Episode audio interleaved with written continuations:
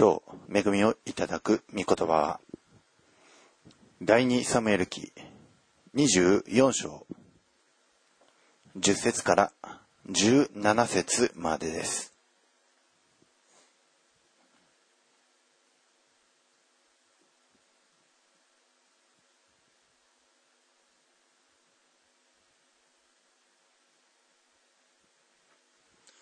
第二サムエル記24章。10節から17節はじめに10節をお読みいたします。ダビデは民を数えて後、両親の咎めを感じた。そこでダビデは主に言った。私はこのようなことをして大きな罪を犯しました。主よ今、あなたのしもべの咎を見逃してください。私は本当に愚かなことをしました。アーメン。お祈りいたします。愛する主よ、我らの愚かさ、我らの罪、汚さ、弱さ、それらを十字架から流れ滴る血をもって洗い清め、あなたの見舞いに清くしてください。我らを清くし、見舞いに立つにふさわしく整え、そしてあなたの御口からこぼれ落ちる御言葉を今日も我らは拾います。あなたがわざと落ち棒を落として我らに拾わせてくださる恵みを感謝します。どうか今朝もそれを拾い尽くすことができますように。そして私たち自身と、また家族と養うに足りるその恵みを豊かに得させてください。このしもべを清め、またこれに預かる一人一人を清めてください。これからの一切をあなたの御手にお委ねして、私たちの尊き主イエス・キリストのお名前によってお祈りをいたします。アーメン。第二サムエル記の最終章ですけども、ダビデの歴史、この第二サムエル記は、サウルの死後、ダビデが、王となって、ダビデが盛んになっていくありさまが前半にあったんですけども、でもダビデ自身の罪、それによって、後半の方は非常に、ちょっと見るのに辛くなってくるような記事が続いておりました。で、えーまあ、23章の方では、一旦ダビデのその最後の言葉が記され、またダビデの勇士たちの、えーその名前も記され、まあ、一旦、まあ、終わったかのように見えたんですけども、でも最終章、付け加え的にダビデの犯したもう一つの罪の記事が記されております。サムエル記、ね、第1、第2と続いて、いよいよもうそのサムエル記の最終章に、その最後に、付け加え的にダビデの罪が記される、非常に不思議な感じもするんですけども、でもこの、ダビデが犯した罪とその結果、主が、それに対し、ダビデに対し、また、このイスラエルという国に対しした結果がですね、実を言うと、このイスラエルにとって非常に重要な、また全世界にとっても非常に重要なことの、まあ、その取っかかりになるんですね。その重要なこと、全世界にとっても重要なこととは、エルサレム神殿の建立です。エルサレム神殿が、このダビデの罪の、その、まあ、償いをした後に、主が、ね、そのエルサレム神殿を建てられるんですね。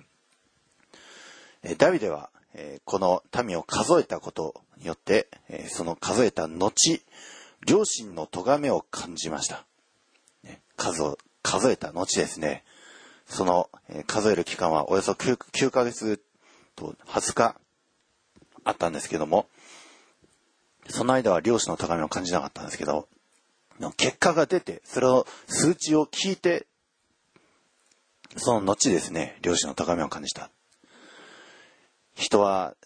ですね、神様の無限なその性質、永遠なるご性質、それを信じて、それにあって歩むとき、ね、人は特に計画もせず、ただ主により頼んで、自分の判断、それらを一切、手放して、主の憐れみ、主の完全さ、それにのみ頼って生きていく、その歩みにおいては本当に無限の可能性があります。無限なる神様のその、見てのうちに信頼して歩むわけですから。ところが、自分の資産、自分の、兵力、自分の装備、それらのを数値化して、ね、自分にはこれこれの、えー、資産がある。これこれの力がある。で、それに対して、ね、敵は一体どのくらいあるか。ね、市場はどういう形か。今の、えー、まあ、情勢、えー、日本の情勢はどうか。ね、それを比べるとですね、途端に人は、えー、まあ、無、無限ではなく有限なものになってしまって、で、それで、ね、もうたちまちしおれてしまうんですね。ダビデは数を数えて後に両親の咎めを感じました。ね、無限なるお方により頼むこと、ね、これをやめてしまって、ね、自分の兵力はどのくらいあるんだろうか。ねえー、まあ、この兵力の数、イスラエルは80万、ユダは50万、ね、合計130万ですね。この数字を、ね、非常に多いと見たのか、それとも、あれ、意外と足りないんだなと思ったか、まあそれはわかりません。とにかく有限、130万という有限な数であることは、えー、かります。この有限な数を見たとき、ね、本当にダビデは不安を覚えたんでしょうね。自分は何ということをしてしまったんだろう。有限な数を数えてしまった。無限なる神様に信頼していくことを、ね、やめて、そしてこの兵士の数、それを、ね、調査してしまった。ね、別に人口調査することは、ね、罪ではありません。民数記は、ね、ナンバーズ、ね、民の数を数える木、ね、そういう木ですけども、でも、結局ですね、えー、その動機ですね。ダビデは、サタン由来の動機でこれを数えました。サタンがダビデを動かした。前回見ましたね。私たちもサタン由来の動機。神様を信頼するではなく、悪はサタンのそのそそのかしに動かされて、それをするとき、この、ね、身を滅ぼすことになってしまいます。その、ね、それが、その対象が人口調査であろうとも、あるいは、ね、アナニアとサピロの場合は、ね、あの、献金でしたね。えー、それが、えー、まあ、彼らにとっての滅びの材料になってしまった。ね、ペテロが言ったのは、アナニアとサピロに対して言ったのは、ね、どうしてあなたはサタンに動かされて、えー、そのようなことを、ね、したのか。えそういうふうにして、ね、唾液の一部をごまかして取っておいたのか。サタンに動かされて、サタン由来の動機は、ですから献金であろうとも、あるいはこういう人口調査であろうとも、何であろうとも、それは主の御前に良くない結果を生み出してしまいます。ダビデは、ね、私はこのようなことをして大きな罪を犯しました。王国は一体誰のものでしょうか？この民は一体誰のものか？ダビデの私物ではないんですね。これは主のものです。イスラエルという王国は主のものであり、ダビデはその、ね、羊飼いを任されたんですね。ですから、ね、自分の兵力、どんなものか、ね、数えてみよう。えー、それは、ね、越権行為であるわけです。自分の民は主のもの。ね、自分の民と言いますか、このイスラエルの民は主のものであって自分のものではない。でもダビデは、それを自分のものに、え、自分のものとなんか錯覚して、で、それで、え、自分の支配、え、それをしようとしました。すべての人は主のものです。私物化ではないんですね。ですから、主から任されているわけですから、えー、ダビデは、ね、民を数えるということはそもそもナンセンスだったわけです。これは、ヨアブがあの、いさめた通りに、ね、主が民を100万倍にもしても増やしてくださいますように。主は、イスラエル、アブラハムの子孫を、大地の砂粒のように、また空の星のように数多く増し加えてくださるというその約束をアブラハムに対してしてくださった。だから数えるということは、この時点、民数記の時代とは違います。ダビデの時代は民の数を数えるということは、むしろ主の目前に、主を信頼していない、目に見えることを、それを追求する、そういうことでした。だからダビデはね、民を数えて両親の咎めを感じました。そして主に、早速言います。ここが本当にダビデの素晴らしいところです。両親の咎めを感じたら、えちなみに、あの、原文では、えダビデの心はダビデを撃った、えというふうに記されております。ダビデの、その心がダビデを撃った。まあ、英語の聖書は、his heart smote him だったか、まあ、スモートという言葉が使われておりました。でそれでダビデは主に言います。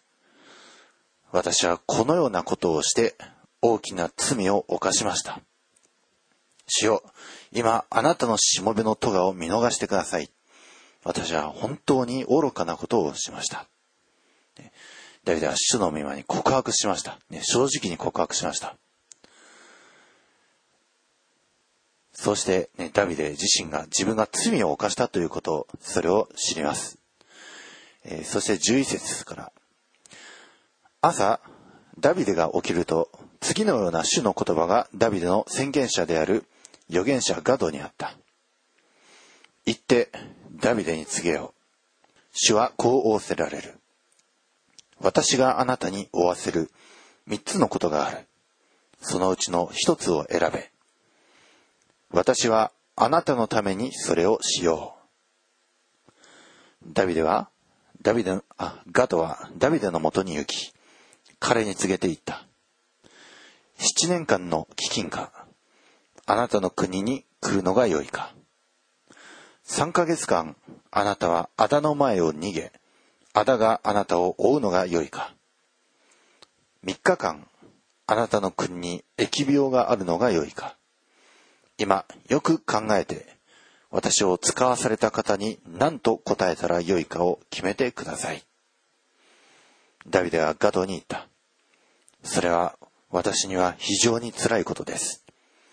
主の手に陥ることにしましょう。主の憐れみは深いからです。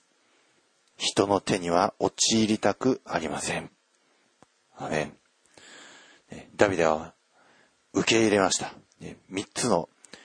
ことを、3つとも本当に辛いことです。3つとも災いです。3つとも懲らしめですけれども、この3つのこと、そのうちの1つを選びなさい。その3つ以外ないんですね。4つ目というものはないんです。人は何か懲らしめ、自分が犯した罪、自分が何か計算づくして、自分の計略を用いて何かしようとして、でも結局それが、ね、あの、良くないこと、不当たりを起こした。ね、それで、えー、あっちのことを決めなくてはならない。あるいはこっちの選択肢を取らなくてはならない。それ以外がない。ね、そういう場合は非常に決めるのは、ね、辛いものです。ダビデの場合、主がその三つを決められました。そのうちの一つを選べなさい。え、ダビデは、ねえ、どれどれがいいですとは言わないんですね。えー、それは私には非常に辛いことです。主の手に陥ることにしましょう。え、主の憐れみは深いからです。ねえ、飢饉、えそれは自然界が、えイスラエルを撃つこと、また、え3ヶ月間の仇の前を逃げる、誰か人間の手に陥る。3ヶ月間、あるいは、え3日間国に疫病がある、ちなみに歴代史の方の並行箇所を見ますとですね、このあなたの国に疫病があるのが良いか。で、この疫病という言葉だけに、あの、太文字の主が使われて、あなたの、国に、主の剣、すなわち疫病があるのが良いか。ね、この3つの選択肢のうちのこの疫病だけにエホバ、主の皆が使われているんですね。主の剣、すなわち疫病それがあるのが良いか。今よく考えて、私を使わされた方に何と答えたらよいか決めてください。で、それでダビデが、ね、主の手に陥ることにしましょう。ね、ということは、ね、主の剣、すなわち疫病に、ね、陥る、えー、まあ、それをダビデは言ったわけですね。ダビデは、主の手に陥ることにしましょう。主の憐れみは深いからです。人の手には陥りたくありません。アメン。私たちも時にですね、本当に懲らしみを受けるということがあります。主の手に陥らなくてはならない。えー、しかし、主の手は、憐れみ深い手です。人は、えー、情け容赦ないことがあります。実際、ね、アッシリアがイスラエルを、ね、撃たれた時、アッシリアはもう本当にもう徹底的に容赦なくイスラエルを痛めつけました。北イスラエル王国をもう踏みにじって、イスラエルばかりでなく多くの人々を、ね、苦しめました。アッシリアはもうその残虐さで有名ですから。でも、ね、主が預言者イザヤを通して語られたことは、ね、もうアッシリアやりすぎた。だからね、主が、お前を撃つ。ということで、アッシリアはそれで、ね、バビロンによって、ね、滅ぼされました。人がですね、調子に乗って、えー、誰かを痛めつける、そういうことをするならば、ね、主は、あなたはそれをやりすぎだ。そういうふうに、えー、止められるんですね。えー、こうしてダビデは、えまあ、こういう、この14節の答えをしたんですけども、え15節から。すると、主は、その朝から定められた時まで、イスラエルに疫病を下されたので、ダンからベールシェバに至るまで、民のうち7万人が死んだ。7万人という数字の人々が死にました。イスラエルのダビデは数を数えました。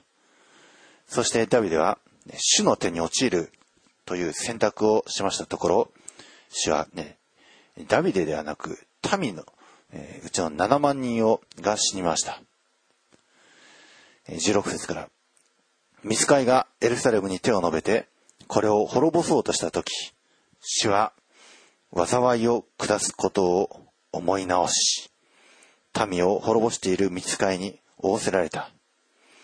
もう十分だ。あなたの手を引け。主の使いは、エブス人アラウナの内場の傍らにいた。ダビデは、民を撃っている見つかいを見たとき、主に言った。罪を犯したのはこの私です。私が悪いことをしたのです。この羊の群れが一体何をしたというのでしょう。どうかあなたの見てを私と私の一家に下してください。アメン。ダビデは、ね、自分ではなく、このイスラエルの民に災いが下される、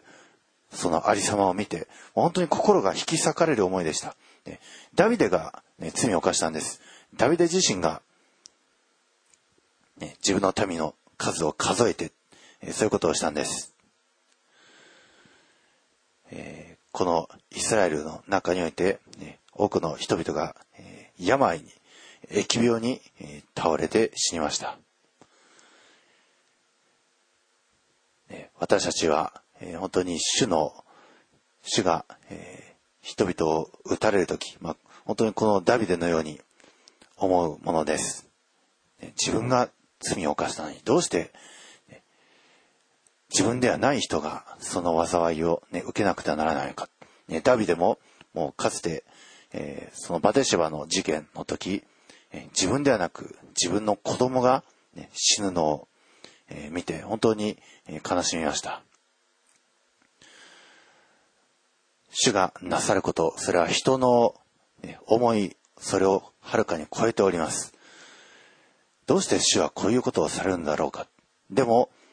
ダビデはね、主の御手にお委ねしました。そして、ダビデは鳥なしに乗りました。鳥なしに乗ったんです。どうして、こういうことをされるんですか？主がなさることは私たちには分かりません。でも私たちは主と、ね、会話ができるんです。主が一方的にもうなさることを、それを私たちはただ、ね、物も言えず、口も聞けず、そういうことを、えー、主がなさることに対して何の申し開き、申し開きもできない。そういうことではないんですね。ダビデも主に祈りました。アブラハムも主に取りなし祈りました。ね、そして主は、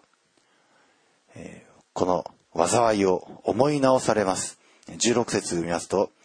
見つかりがエルサレムに手を述べて、これを滅ぼそうとした時、主は災いを下すことを思い直し、民を滅ぼしている見つかりに仰せられた。もう十分だ。あなたの手を引け。思い直されるんです、主は。災いを下そうとすることを。主はね、あの、ヨナ書でも思い直されましたね。災いを下すことを。ニネベの、ニネベの町が、もう40日すれば、ね、滅ぼされる。ヨナは予言しましたけれども、ニネベの町の人々は上から下まで悔い改めました。悔い改めたところ主は災いを下すことを思い直されました。ね、ダビデが本当に主は憐れみ深いから、主の手に陥ることにしましょう。本当に主は憐れみ深いんですね。確かに主はこの、ね、7万人、この、え、民を、え、民が死ぬ疫病がこのイスラエルに起こりました。けれども、主はその災いを思い直されました。えー、ヘブライ語では中む言うんですけども、中む。食いるという意味です。えー、まあ、漱石の方で使われておりました。あの、私は人を作ったことを食いる。あの、人々が本当に邪悪な行いを重ねて、あの大洪水前の、あの邪悪な時代の人々を見て、主は、ね、私は食いる。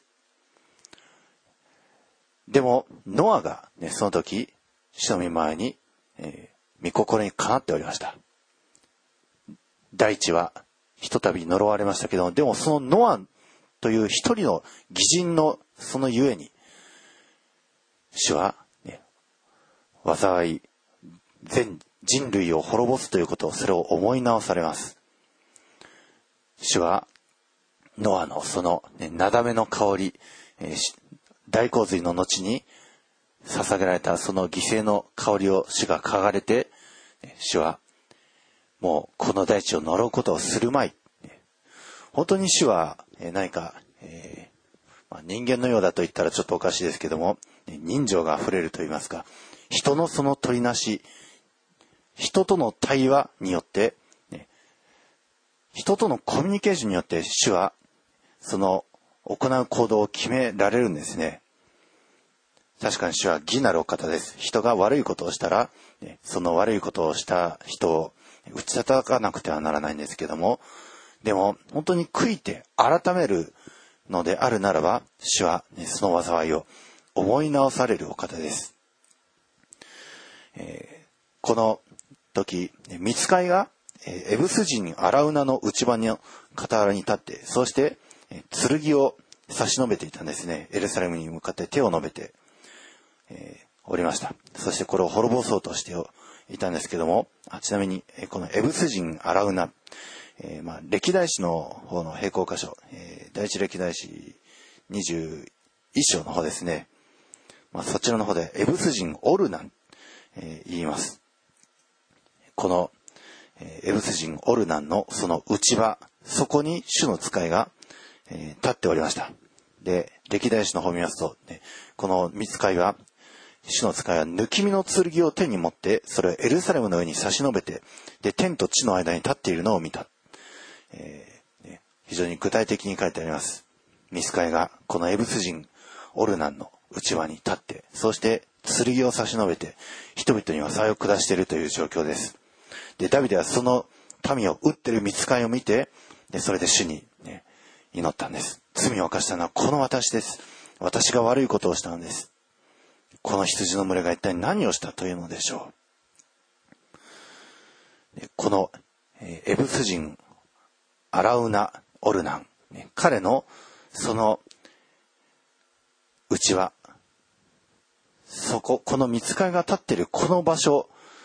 ここにですね、実はその後、エルサレム神殿が立つんです。でしかも、このエブス人オルナン、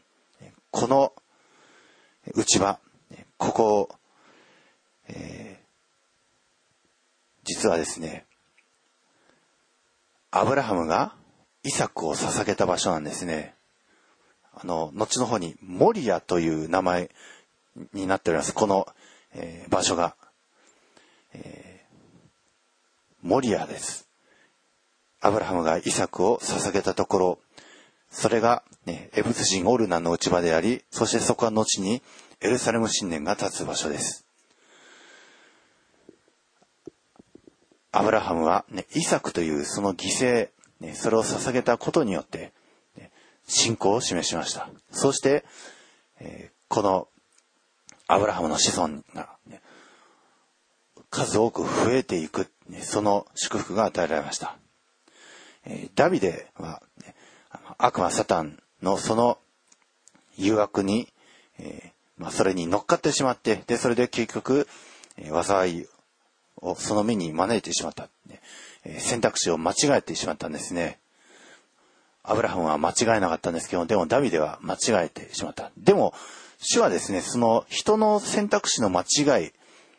それを用いて、それを益として作り変えることができるお方です。えー、本当に不思議なことです。ダビデはね、選択肢を間違えた。ね、間違えないということも、ね、主のその、えー、まあ、将来を組み立てるそのオプションの中にはね、ダビデが選択肢を間違えるというオプションもあったでしょうし、間違えないというそのオプションもあったでしょう。でもダビデは間違えた。その結果、ね、でも、そのダビデのその間違えを、それを取って、それを最善と作り変えることがおできになるんですね。ダビデが悔い改めたからです。悔い改めない人は、ね、その、えー、後もっと大きな災いが起こって、もしかしたら致命的な災いになってしまうかもしれない。ね、サウルはそうでした。そのようにして、でも、悔い改める人に対しては、ね、その、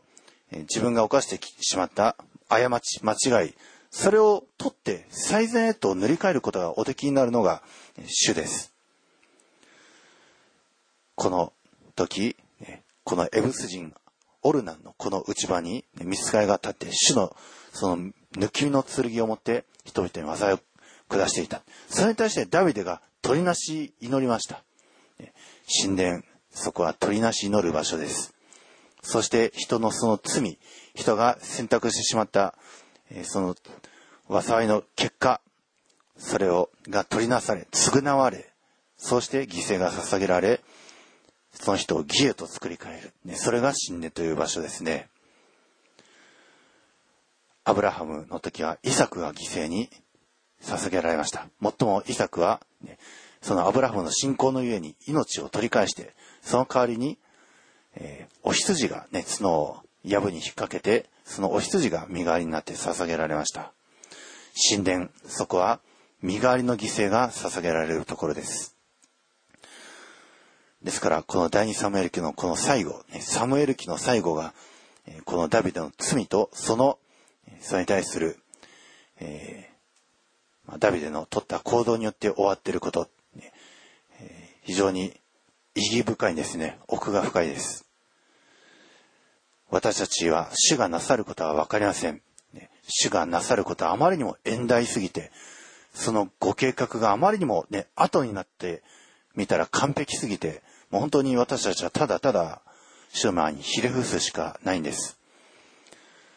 この第二サムエル記も終わりに近づいてるんですけども、でも本当に誠に主は初めから終わりまで真実なお方です。その裁きは完璧です。人は、ね、とやかく言おうとするんですけども、でも、結局のところ主がなさることは完璧なんです。私たちはですから、ただこの主に従って歩むのみです。ダビデは、ね、無限なる主ではなく、兵の数というね、有限なるものを数えようとして、そしてこの災いに遭ってしまいました。本当に私たちも、ね、無限なるお方、これから目を離して、ね現実に目を向けて目に見える事柄を数え出してでそれで敵と自分を、えー、比較しだすと途端に、えー、心が打ちひしがれますでもこの無限なるお方主により頼んで歩むのであるならば私たちは本当に、万全ですね信仰とは望んでいる事柄を保証し目に見えないことをね、確信させるもの、目に見えないものこそが、とこしえに続くものです。目に見えるものは、永遠のものではなく、やがて廃れるものです。どうか皆さんは、この目に見えないお方、主、無限なるお方、ね、このお方により頼んで歩んで、ね、日常生活においても、仕事においても、家庭の運営においても、本当に有限な目に見えるものに歩むならば、途端に不安になりますけど、でも、無限なる目に見えない主により頼んで、そして一切、このような災いに遭うことはなく、平安にあって過ごし、そして主から恵みをたくさん、無限な祝福をいただいていく皆さんでありますように、イエス様の名前によって祝福いたします。アーメン。愛する主よ、本当にあなたは無限なるお方です。でも人は何かと目に見える有限なるものに目を向けて数えて不安になってそして主からどんどん離れていく傾向があります。主をどうぞそんな弱い私たちを憐れみ許してください。そしてただ無限であられるあなたから無尽蔵の祝福と恵みをいつでもいただいて歩んでいくことができますようにどうか助けてください。教会の運営においても、あるいは私たちそれぞれの家庭の運営、ビジネスの運営、それらにおいても、本当に無限であられる主に信頼して歩んでいくことができますように。そして、悪魔サタン由来の誘惑に陥ることはなく、あなたのその命令、あなたのその示しに従って、そうして祝福のうちを歩んでいくことができる私たちでありますように。主よ、この天性が行くべき道を示してください。主よ、渋谷の地、まだ私たちが見ていないところ、我々がまだ無限の可能性を秘めておられるあなたのその示されるところ、そこを私たちは信仰を持って足の裏で踏んで、そして信仰を持って獲得することができますように。どうか天性のこれからの行く道を、また、これに預かる一人一人の人生の行く道をあなたが祝福してくださいますように。主イエス・キリストのお名前によって祝福してお祈りいたします。アーメン。ハレルヤ愛する天皇と様、あなたの皆を褒めたて感謝いたします。私たちは本当にイエス様にあって、恵みだけに頼って生きることができず、ついついその恵みに反して罪を犯してしまいがちなものです。主よあなたが私たちのこの弱さを憐れんで許してください。私たち自身がこの弱さに陥るときに、主よあなたは私たちのこの弱さのゆえに犯したその罪をあなたは教えてください。ダビデはダビデ自身の弱さのために罪を犯すたび、主子自身がダビデを愛してくださったその印として、預言者を使わし、ダビデ自身が今間違ったことを知っていることを、ほどほどく教えてくださいました。それゆえ、ダビデは、自分の弱さを問い出す、その幸いな時を得て、そして主よ、あなたの見舞いにおいて悔いる時を得て、許しの恵みを受けたものです。旅でに与えてくださったこの恵みを私たち一人一人にも与えてください。そして私たちが間違いを犯した時、主よ、あなたは私たちがこの間違いに気づくことができますように、あなたの正しい預言者であるあなたの御言葉を私たちにあなたが送ってください。精霊が私たちを諭してくださり、今私たちが何をどのように間違っているのかを正確に知ることができますように、私たちを助けてください。そして、大いに主の見舞いにおいて悔いて、方向転換をして、見舞いにおいてまだ再び歩む命の道を得ることができますように、主が私たちを助けてくださることを願います。私たちにも主をこのすべてのことを通して、災いが悔いることになり、悔いたならば、幸いをもたらしたという、この命と祝福のプロセス、これをあなたが私たちに与えてください。一連のことを通して、主よ、本当に私たちが間違いを犯しやすいものであることを諭してくださり、間違えたことを諭された後に悔いるならば、まだその許しの道、許されるその恵みの道へとたどり着くことができるということをあなたが教えてくださったことを感謝します。旅での間違いによって7万人という多くの命がこの地上を去りました。主よ、私たちが間違いを犯した時にどれだけの命がこの地上から取り去られ、そして本当に苦しみを覚えなければならないか。それを私たち自身がこの箇所を通して数えることができますように、主をあなたが祝福してください。正しく悔いて、そしてその正しく悔いたことが主への生贄となって、主ご自身からエルサレム聖殿という宮を得るこの幸いをいただきました。主よ私たちも正しく悔いることによって、命の拠り所、その主のいますところを得る私たちでありますように、正しく悔いることによって、私たち自身の心の中に、このイエルサレム聖殿、悔いるところ、神が礼拝を受け取ってくださるところを立てることができますように、主をあなたが祝福してください。主の皆を褒めたたえ感謝いたします。このすべての祈りを私たちの主イエス・キリストの皆によって感謝して祈りました。アーメン。